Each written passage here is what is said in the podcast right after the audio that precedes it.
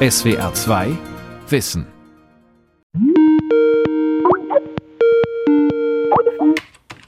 Sie brauchen die technische Ausstattung im Homeoffice und Sie brauchen natürlich auch das Vertrauen der Arbeitgeber und Arbeitgeberin, dass zu Hause die Arbeit gemacht wird. Augenblick mal, ich mache jetzt gerade ein Interview. Typisches Interview in Corona-Zeiten. Mit einer Wissenschaftlerin mit Kind im Homeoffice.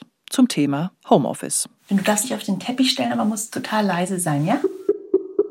Wir befinden uns in einer Sondersituation und wir haben, wenn man das mal so will, einen Ad-Hoc-Großtest, wie das denn eigentlich mit mobilem Arbeiten geht. Was macht es mit der Gesundheit? Nicht bloß mit der körperlichen, sondern insbesondere natürlich auch mit der psychischen Gesundheit.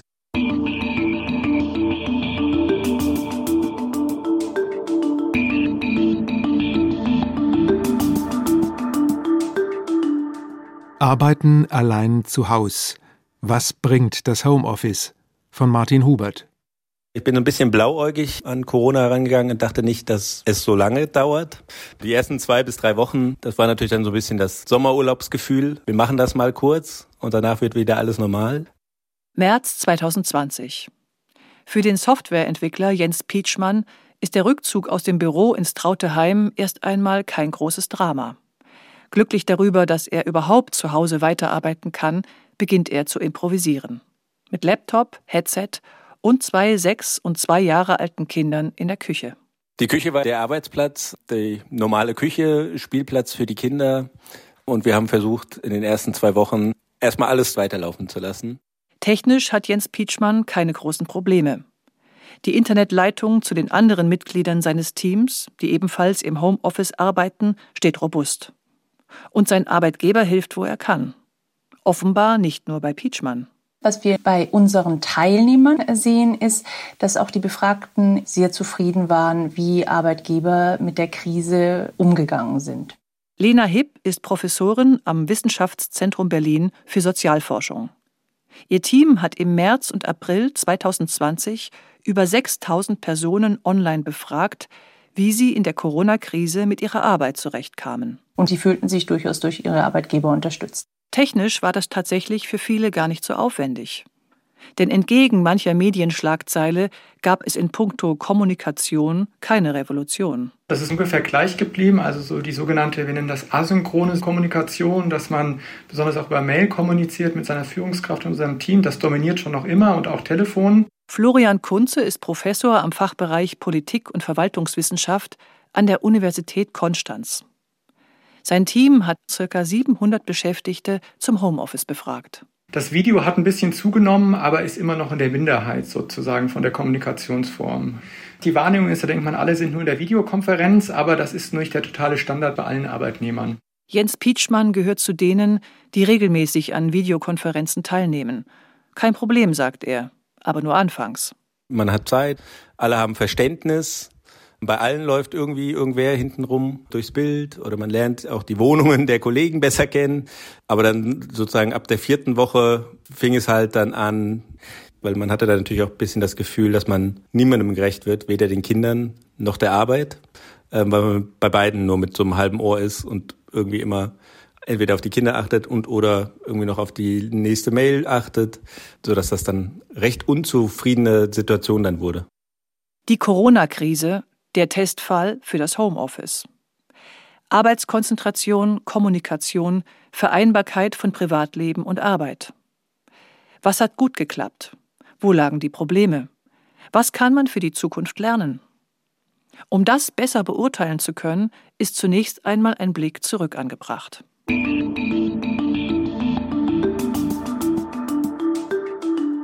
Was war eigentlich vor Corona?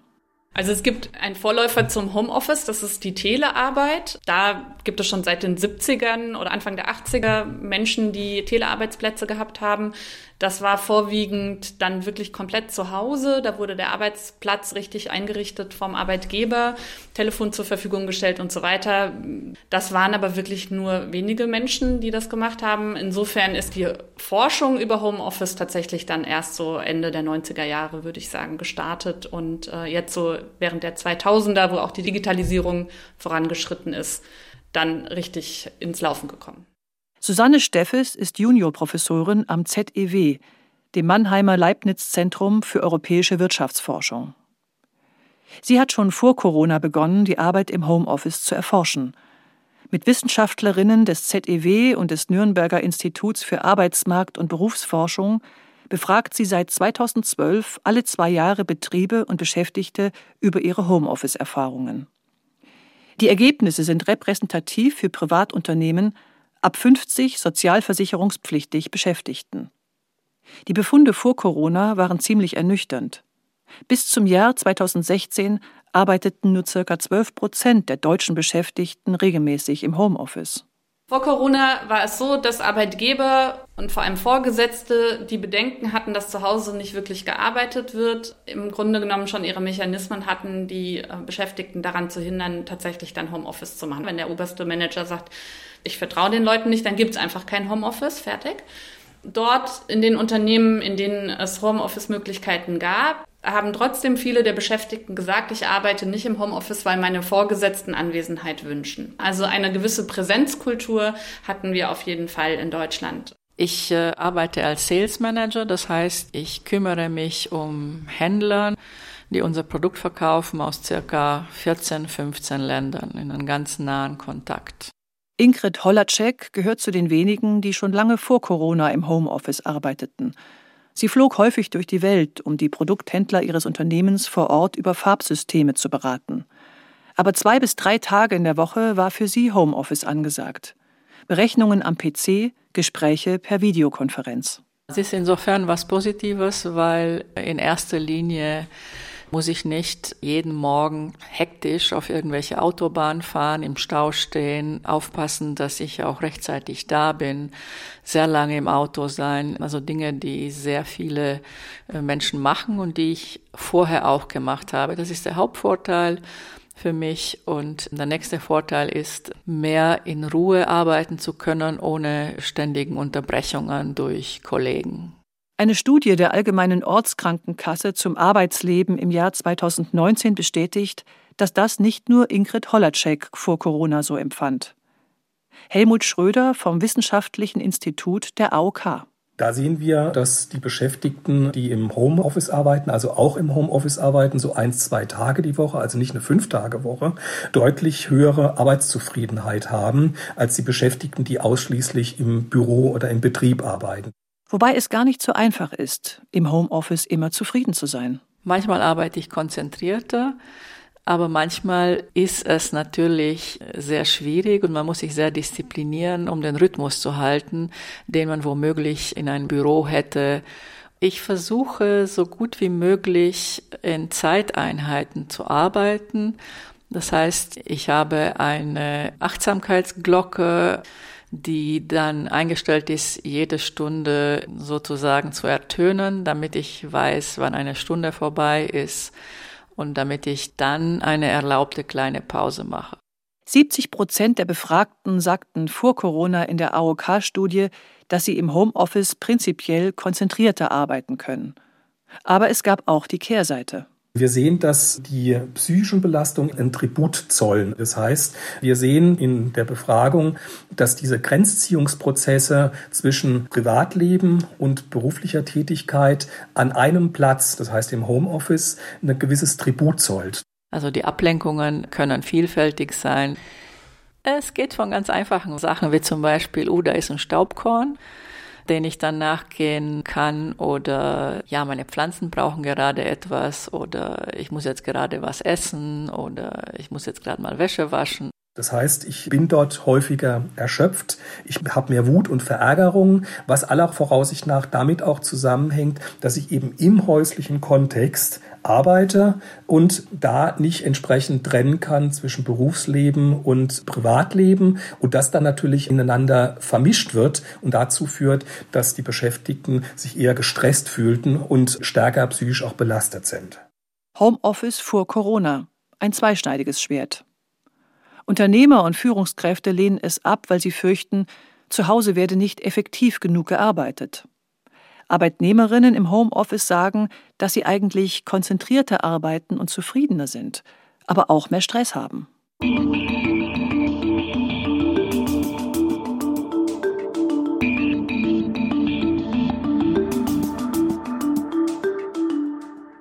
Und wie ist es jetzt während der Corona-Krise, da nicht mehr zwölf, sondern fünfunddreißig Prozent der Beschäftigten im Homeoffice arbeiten? Und zwar nicht zwei bis drei, sondern fünf Tage in der Woche.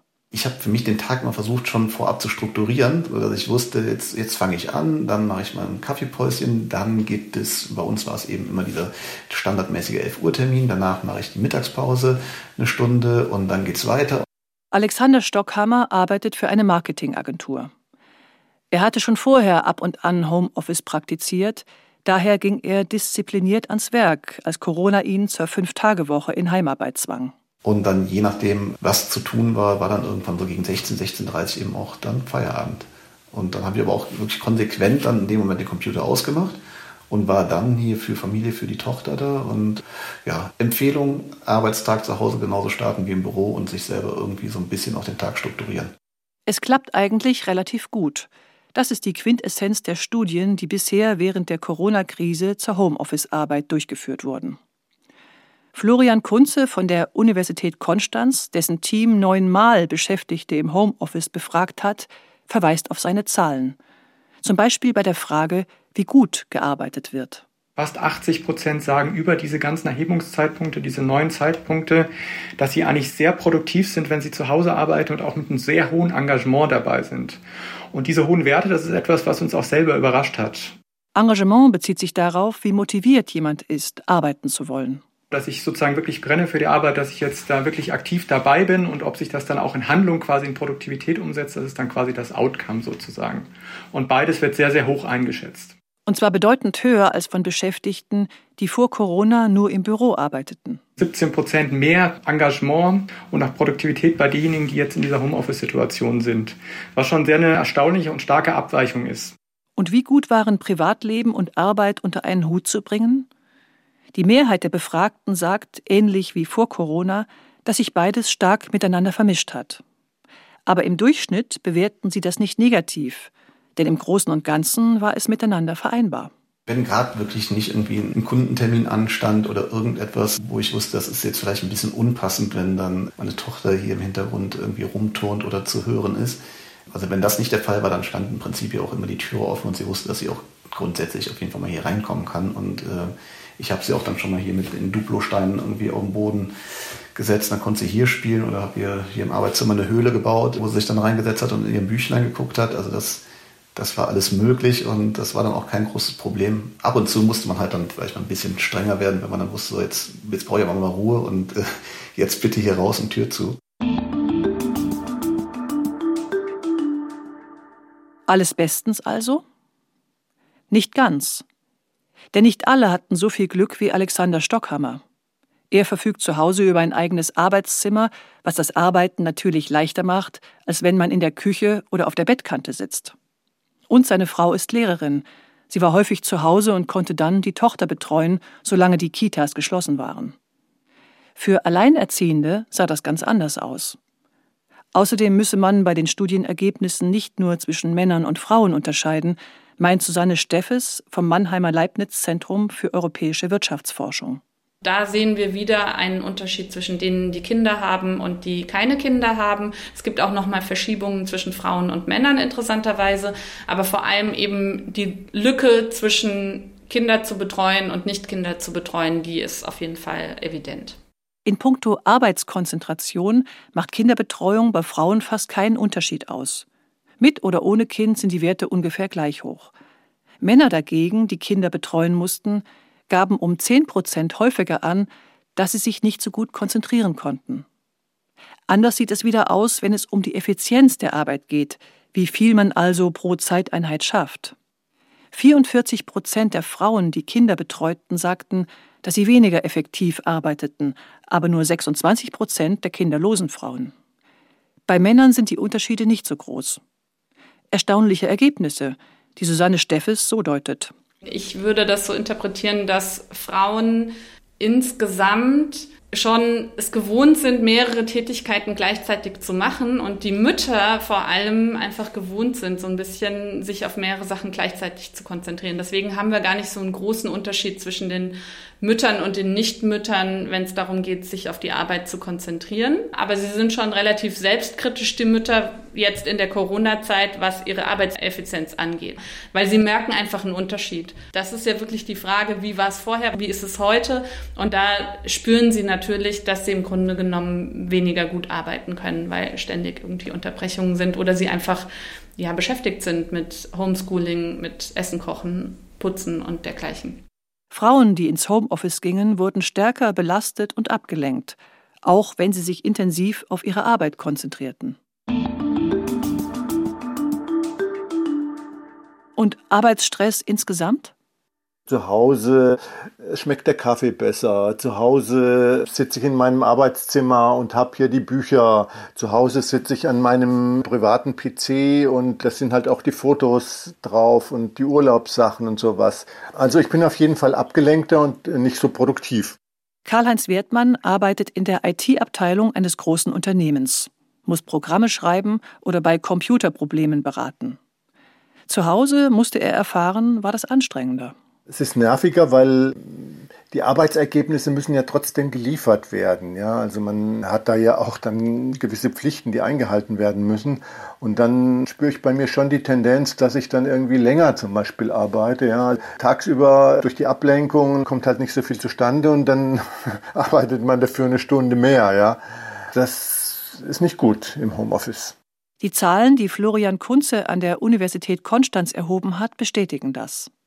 sechsundfünfzig Prozent seiner Befragten sagen, dass sie im Homeoffice während Corona länger arbeiteten, als es vertraglich festgelegt ist. Führte das auch zu stärkerer physischer und psychischer Erschöpfung? Das ist in der Tat etwas, was wir da auch bei einem nicht zu unbeträchtlichen Anteil sehen. Also so knapp zwanzig Prozent berichten über die Zeit hinweg, dass sie solche Wahrnehmungen bei sich subjektiv haben. Also dass sie sich emotional erschöpft fühlen und das andere auch, auch sozial isoliert oder einsam. Man kriegt natürlich den direkten Kontakt nicht mehr mit, sondern man telefoniert jetzt nur noch. Das ist ja ein Unterschied, als wenn ich jetzt im Büro bin und wenn ich jemandem an der Kaffeemaschine treffe oder wenn ich durch den Gang laufe und sehe, dann sitzen da noch andere Leute, mit denen ich vielleicht überhaupt keine direkten Arbeitskontakte habe, aber die ich halt irgendwie vom Betriebssport her kenne oder die ich von früheren Projekten her kenne. Das fällt auch weg und da laufen ja auch dann immer gewisse Kommunikationen, die jetzt nicht mehr da sind. Helfen da nicht die Videokonferenzen, die manche Homeoffice-Arbeiterinnen auch regelmäßig zum Smalltalk nutzen? Gerade sie können nach Florian Kunze die emotionale Erschöpfung steigern. Zum einen, man sich ständig selber sieht, da will man sich gut selber präsentieren, das macht es zum einen ziemlich anstrengend. Zum anderen versucht man da immer, wie man das in der normalen Gesprächssituation auch macht, so die Emotionen des Gegenübers zu lesen, was da immer nur so halb funktioniert und das dann doppelt anstrengend macht. Und dass das auch viele nochmal auch subjektiv berichten, dass wenn sie viel in solchen Videokonferenzen sind, dass das sehr, sehr anstrengend ist.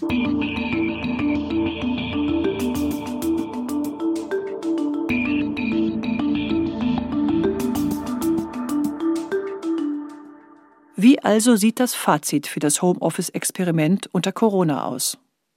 Es hat erstaunlich gut funktioniert, aber es gab auch Stress. Und zwar stärker noch als vor Corona, durch Videokonferenzen und die länger andauernde Distanz zum Büro und zu den Arbeitskollegen. Nicht alle waren daher mit ihrer Arbeitssituation zufrieden. Hier gibt es deutliche Unterschiede zwischen Menschen mit und ohne Kinder, sowie zwischen den Geschlechtern. Eltern, so Lena Hipp, waren insgesamt in ihrer Berliner Studie um zwölf bis vierzehn Prozent weniger mit ihrer Arbeit zufrieden als kinderlose Personen. Wenn wir uns nur die Gruppe der Eltern angucken, dann sehen wir, dass die Arbeitszufriedenheit bei den Müttern noch mal stärker zurückgegangen ist als bei den Vätern, um rund sieben bzw. um rund sechs Prozentpunkte zum späteren Zeitpunkt in der Befragung. Es gab aber auch die Faktoren, die die Arbeit im Homeoffice positiv beeinflussten. Florian Kunze. Da sehen wir einen Faktor, der da den höchsten Einfluss hat. Das ist sozusagen das Selbstmanagement. Also ob ich in der Lage bin, zu Hause meine Arbeit auch gut zu strukturieren, das ist dann ein ganz entscheidender Faktor. Also dass ich mir auch realistische Ziele vornehmen kann für den Tag. Auch ganz wichtig, dass ich immer auch Pausen mache, kurz über den Tag, dass ich eine gute Struktur mache, auch eine Mittagspause mache, aber auch irgendwann abends aufhöre zu arbeiten. Der zweite Faktor, eine gute technische Infrastruktur. Und der dritte? Das Führungsverhalten, dass die Führungskräfte da auch dabei bleiben und zwei Sachen machen, klare Strukturen und Ziele weiterhin vorgeben, also nicht da sozusagen sich davon stehlen wollen, sondern weiterhin dabei bleiben und sich auch gleichzeitig individuell um den Mitarbeitenden kümmern. Ruhiges und strukturiertes Arbeiten in enger Kooperation mit den Kolleginnen bzw. den Führungskräften und relativ starke Autonomie, Arbeit und Privates miteinander kombinieren zu können. Das scheint Homeoffice realisierbar und reizvoll zu machen. Auch für die Zukunft? Also bei mir ist es so, ich könnte mir grundsätzlich jeden Tag auch Büro mit den Kollegen vorstellen, weil die alle, also wirklich alle sehr nett sind und wir als Team gut miteinander auskommen. Der Marketing-Spezialist Alexander Stockhammer vermisst die direkte Bürokommunikation mit den Kollegen. Am Schreibtisch wie an der Kaffeemaschine. Er weiß aber auch, dass er im Homeoffice Fahrten zum Arbeitsplatz spart, dichter an der Familie dran ist und mehr Freizeit hat.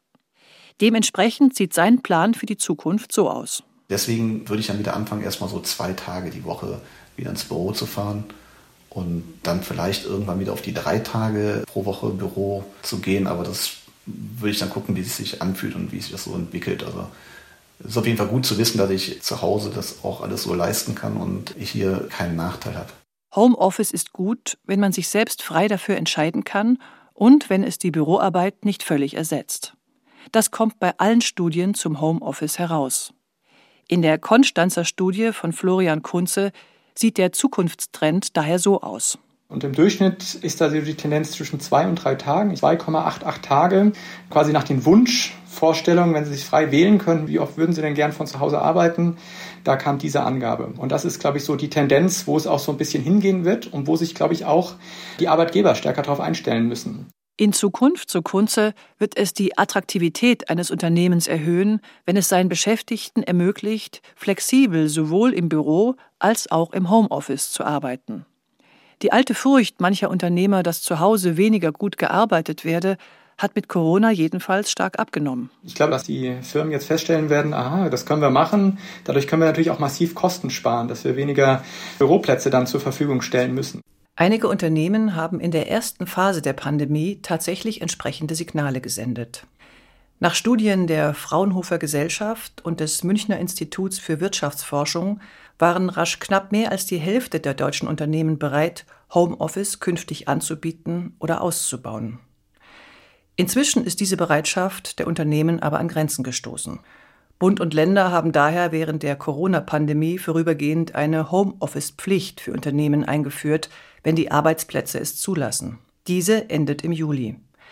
Ein grundsätzliches Recht auf Homeoffice konnte das Bundesarbeitsministerium jedoch nicht durchsetzen. Und was wollen die Arbeitnehmerinnen? Das finde ich persönlich schwierig, das so pauschal zu beantworten. Also wir sind jetzt in unserer Agentur in der glücklichen Situation, dass das von dem Berufsbild her sich relativ einfach umsetzen ließ, im Homeoffice zu arbeiten und wir da eben auch zwei Geschäftsführer haben, die sehr irgendwie auf die Bedürfnisse von uns Mitarbeitern achten und uns dort auch von Beginn an keine Steine in den Weg gelegt haben. Aber da jetzt zu sagen, das sollte jetzt für jedes Berufsbild irgendwie verpflichtend oder für jedes Unternehmen verpflichtend sein, egal in welchem Berufsbild, finde ich schwer, das zu beantworten. Ähnlich ausgewogen fielen auch die Ergebnisse in der Studie von Florian Kunze aus. Das ist jetzt in unserer Stichprobe, die wir hier haben, relativ gespalten, also fast fünfzig fünfzig, die fünfzig Prozent, die sich wünschen, dass es so eine globale Regulierung, auch so ein Recht auf Homeoffice gibt und fünfzig Prozent, die das nicht wollen und die dann vielleicht eher das sehen, dass es da individualisierte Lösungen gibt innerhalb der Unternehmen, auch zwischen den verschiedenen Tarifparteien, was ich auch als sinnvoll erachten würde.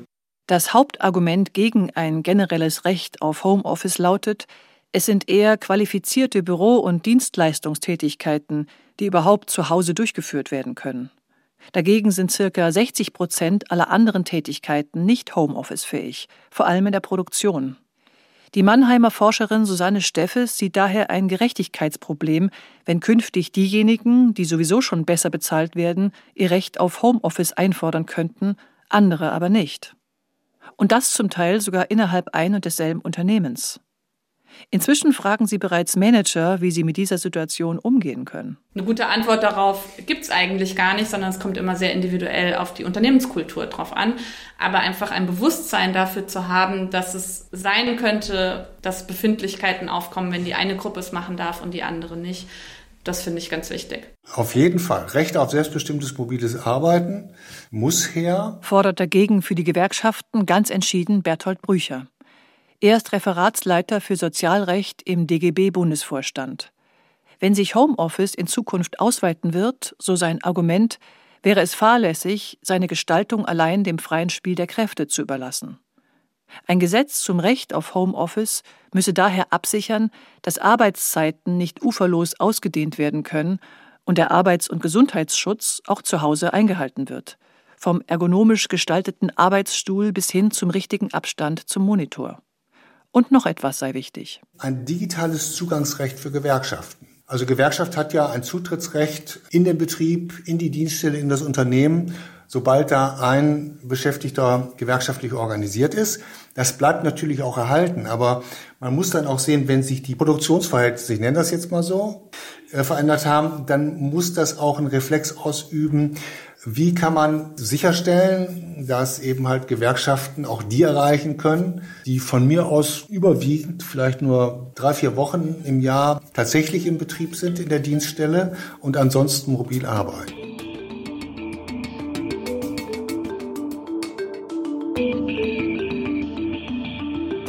Die Diskussion um das Homeoffice der Zukunft hat erst begonnen. Solche Forderungen machen aber jetzt schon klar, es geht dabei nicht nur um die Frage, wer wie wo überhaupt zu Hause arbeiten wird. Die Debatte wird auch eine enorme politische Sprengkraft entwickeln.